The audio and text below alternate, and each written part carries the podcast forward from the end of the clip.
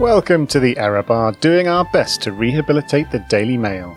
In this episode, bringing you the brain science news before it happens, or sometimes a long, long time afterwards, and sometimes it's not really news at all, more, more opinion, really. Here is the brain news on the 9th of September 2022. Man gets job. The Error Bar can exclusively reveal that a man living in the middle of England is moving from one moderately prestigious higher education institution in the Midlands to another. The Error Bar will bring you continuous round the clock coverage of this news story as it develops. But first, a word from our sponsor.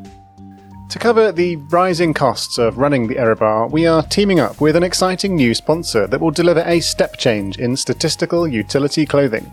Today's episode of the Error Bar is brought to you with the Error Bra. For just £9.99, the Error Bra provides a supportive undergarment that will give you the confidence to challenge high profile scientists on their statistical errors and poorly designed studies. Want to contradict a professor during a seminar? The Error Bra will take the strain and let you live your academic life to the full. Need to tweet about how your former colleagues faked data for their latest science paper? The plant based Error Bra will protect you from the inevitable social media backlash. Available for men and women, the Error Bra is available now for just £19.99. Price subject to inflation. Now for more on our headline story Man Gets Job. Hello, Error Bar nerds.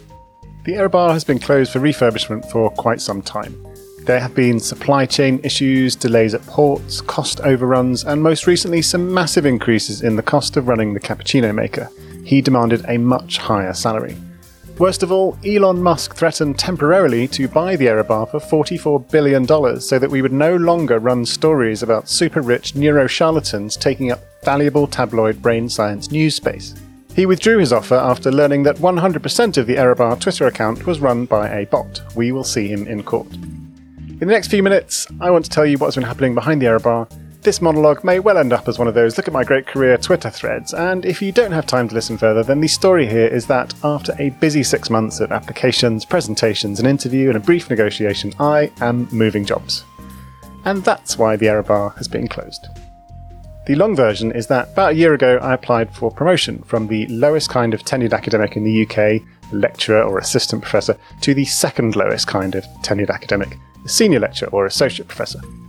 I was told a long time ago by people older and wiser than me that in general you should wait to apply for promotion until you are confident that you will be promoted. Because if they say no, you'll want to leave. So I waited. Several years went by, uh, and 18 months ago, in the middle of the pandemic, I felt that everything was in place and my time had come. Some great papers had come out, some great students had been doctored, some solid teaching on difficult historical and conceptual issues, an unpopular and award losing podcast, some excellent outreach work in the form of the annual Summer Scientist event in Nottingham, some editorial jobs at great journals, and even a flashy opinion piece in the glamour mag Nature. So I applied for promotion and arrogantly had no real expectation of them saying no. After 12 years, 75 papers, fair bit of research funding, and what I thought was a strong international reputation, I really thought they would do the sensible thing and promote me above my entry level academic post. Uh, but of course, they said no, and so I wanted to leave.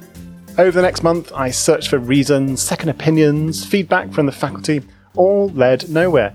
As far as I can tell, there was no particular reason for me not to be promoted, unless you look perhaps at some secret faculty spreadsheet on current research income, which is about zero. So that was the push that led to the temporary closure of the Error Bar this summer. The pulls are much more fun.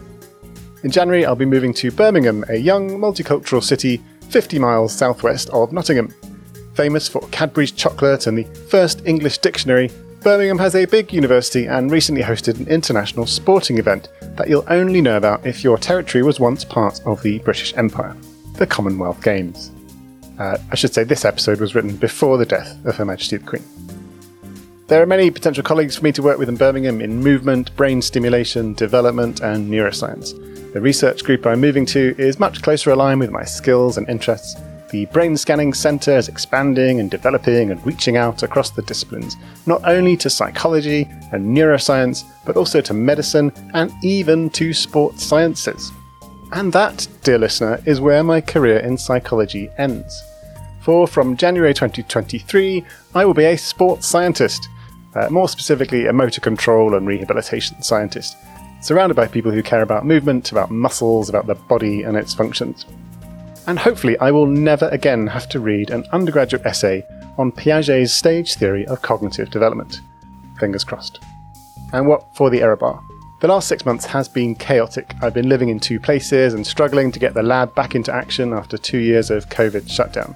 My lab file server, disk, and my smartphone both died in the same week in June, and getting all this stuff back online has eaten up a lot of time.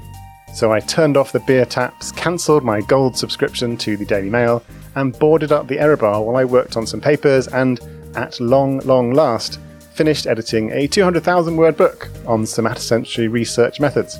Details of the book will come out on the Research in Touch Twitter account in the next few weeks. I hope that my new job in Birmingham will give me a more stable life living in a single place, allowing me more time sitting on trains to think and read, uh, so that I can return to devoting a regular half a day a week to the podcast. It remains a hope, and I will undoubtedly fail. The next season of the podcast will likely focus a little more on topics closer to my research interests, will be a little less driven by what the newspapers are saying, especially the Daily Mail. There may be more, not less, statistics. It will come out on Friday evenings in good time for your weekend bath. And just like James Bond, the error bar will return. Although that, that analogy fails if you've seen the latest movie. I mean, it's truly shocking ending. Uh, spoiler alert.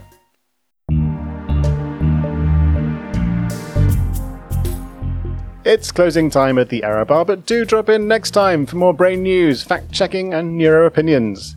Take care. The Error Bar was devised and produced by Dr. Nick Holmes, currently from the University of Nottingham. The music by Dee Yan-Key is available from the Free Music Archive. Find us at theerrorbar.com, on Twitter at barerror, or email talk at theerrorbar.com.